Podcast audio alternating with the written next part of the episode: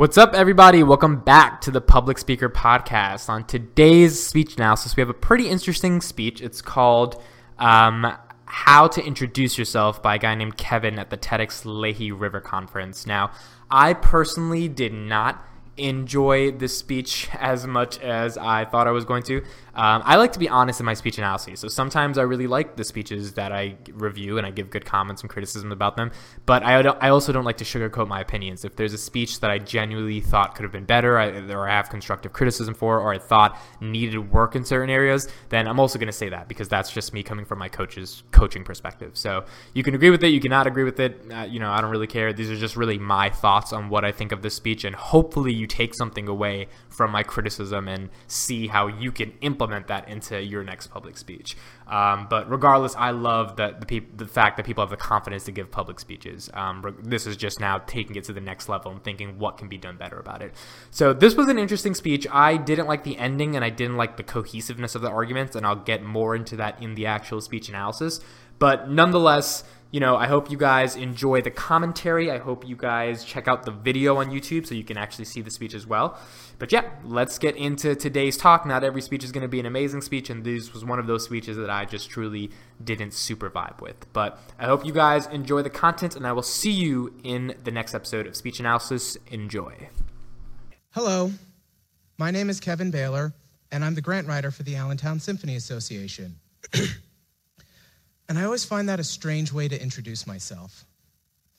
It's not that I don't like my job, I'm very proud of it, but why is that our only introduction? When I was five, I had lots of introductions. Cool, so quickly to talk about the introduction. Um, I like this introduction. This introduction started off with a fake sort of introduction by saying who he was and what he does, and then saying that that standard of how people interact with society by introducing their name and saying what they do for a living maybe isn't the best way to introduce yourself. And given the name of the talk is how to introduce yourself, I'm assuming he's going to go into more details about how to effectively or disrupt the common way Uh, we dis- we introduce ourselves in society. He also starts transitioning to a personal narrative, so he starts with saying, when I was five. So this transition is important because now he's going to get into some experience that happened in his life that is going to frame the rest of the speech and provide a foundation for the message that he's trying to communicate. Hi, my name is Kevin, and my favorite color is green. Hi, my name is Kevin, and I have a cat named Tiger. Hi, my name is Kevin, and I love finger painting. Admittedly, that last one was kind of playing it safe because, let's be honest, who doesn't love finger painting? But I didn't pick it because it was safe. I picked it because I was always honest and upfront about who I was and what I loved. When I was in elementary school, I changed my introductions to match my newest interests. Hi, my name is Kevin, and I like watching Power Rangers. Hi, my name is Kevin, and I do the martial art Aikido. Hi, my name is Kevin, and my favorite food is quiche. Yes, I was a very weird boy, and I admit it. But there reaches an age when being honest and open about yourself is the social equivalent of getting kick me tattooed across your forehead. So as I got older, I slowly picked the safer options. By the time I was in high school, I had changed my introductions to match what was normal. Hey, I'm Kevin, and I like watching The Simpsons. Hey, I'm Kevin, and I like eating corn pops. I didn't even tell people I did martial arts. And it's not that I ever lied about myself. I just told people the parts of me they expected to hear. So this is where Kevin is setting up the problem in the speech, which is that the way he has uh, changed his introduction style as he's gotten older has become more bland, not as energetic, not as passionate over the years. So this is obviously creating a problem Um, based upon how society or individuals themselves, as they get older, lose that sense of identity of who they are and go back to something safe. And I'm assuming the rest of the speech is going to be talking about more of, about a way to solve that, or more of a paradigm shift and how we can uh, communicate who we are in a much more different but more energetic way, almost more youth-like, like we did when we were kids. How come? Well, in case you don't remember high school very well, you need to fit in. And whether you want to fit in with the popular kids, or if you want to fit in with a counterculture, if you want to have any friends, you need to have something in common with somebody. And the safer your introduction, the more likely you are to connect. So I figured out how to say the right things, and I survived high school without being ostracized as a quiche-gobbling wannabe ninja. And that was a victory.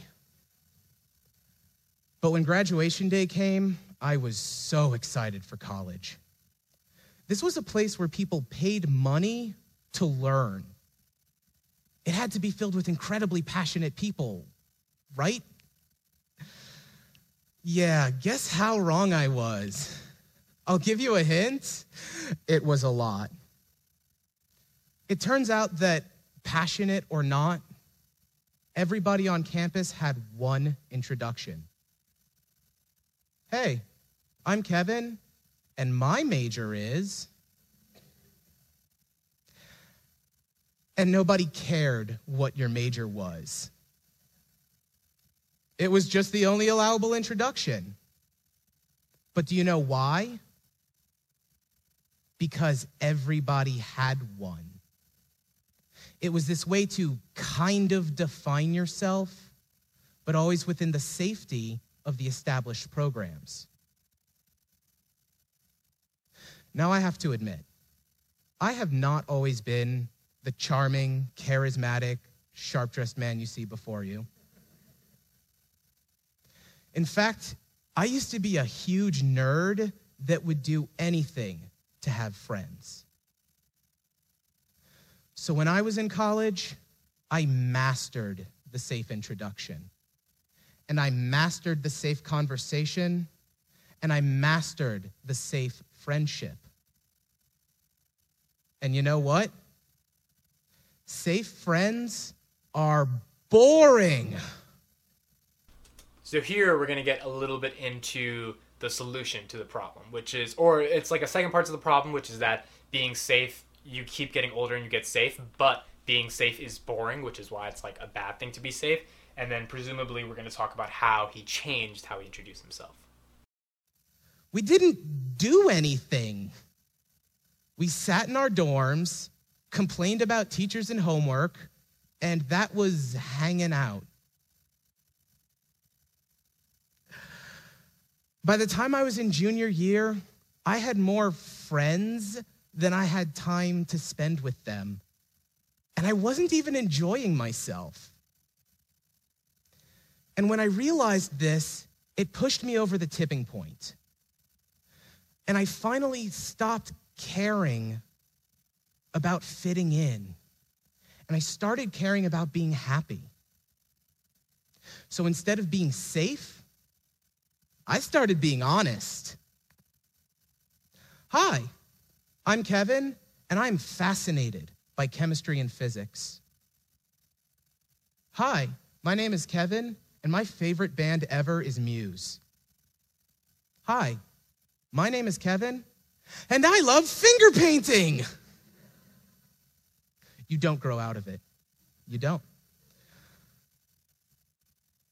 And the funny thing about allowing myself to just be me is that all those boring people stopped wanting to hang out with me because I wasn't safe. And all the people who stuck around were awesome.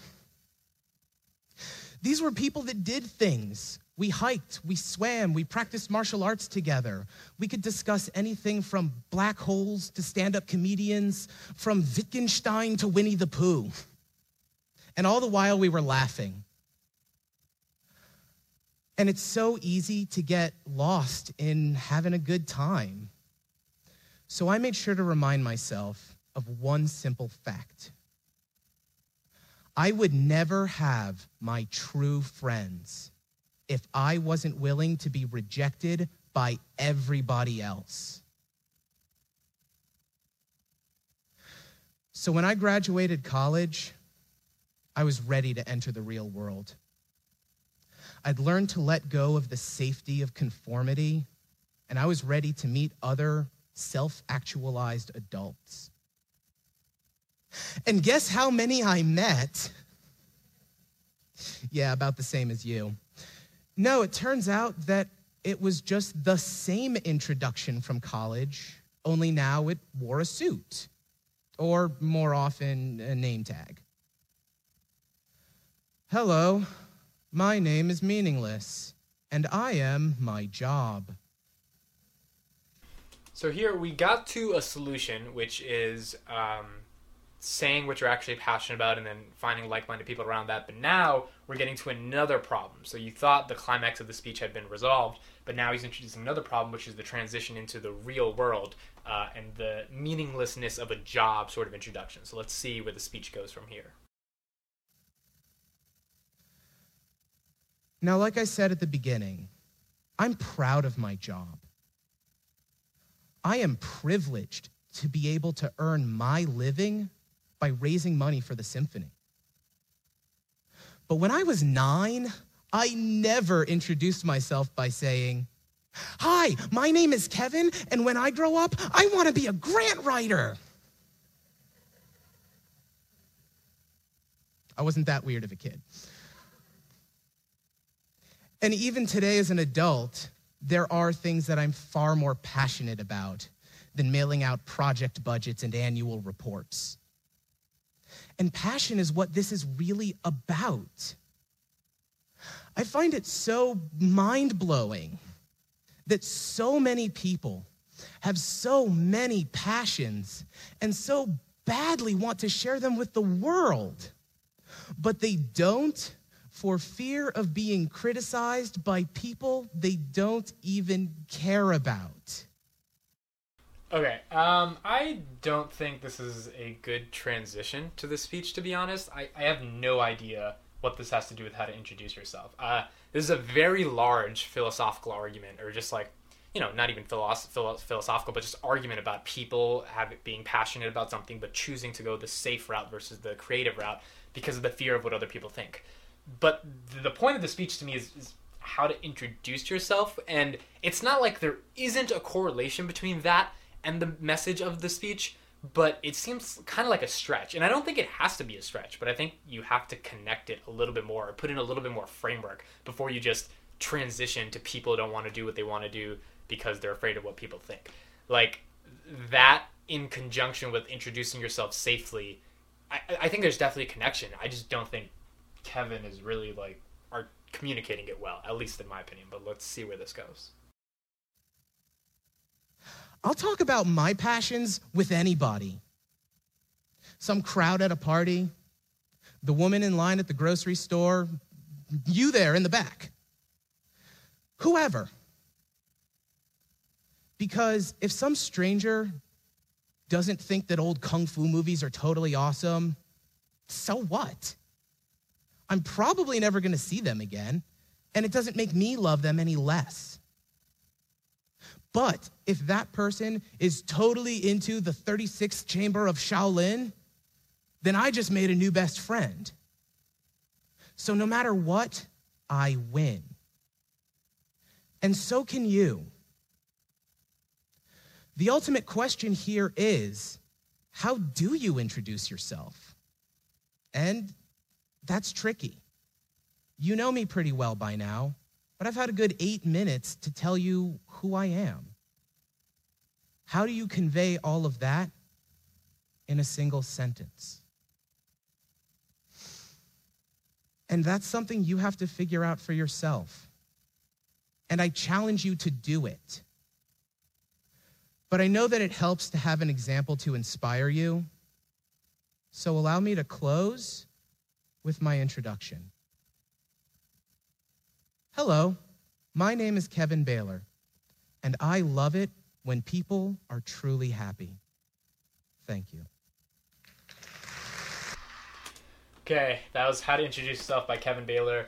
Uh, not a fan of that speech, to be honest. Now, these are my live opinions, reaction reviews. I don't planned this beforehand. Some speeches I watched beforehand, but this one I told you guys I didn't watch it beforehand. So yeah, these are my life thoughts. Um, couple problems with this speech. One, the body movement of this speech is not good. Like, it's a very uh, fun topic, and it's just him standing there, like, not walking back and forth, not pacing, not moving his hands really, um, not really changing his facial expression. It was just kind of boring watching someone stand in a like a decent-sized stage and not move at all. That's the first problem. The second problem is I think the speech is incoherent. I, I don't think that the arguments he's putting forth in a lot of places connect with each other. So, for example, after he said, um, I hate when people...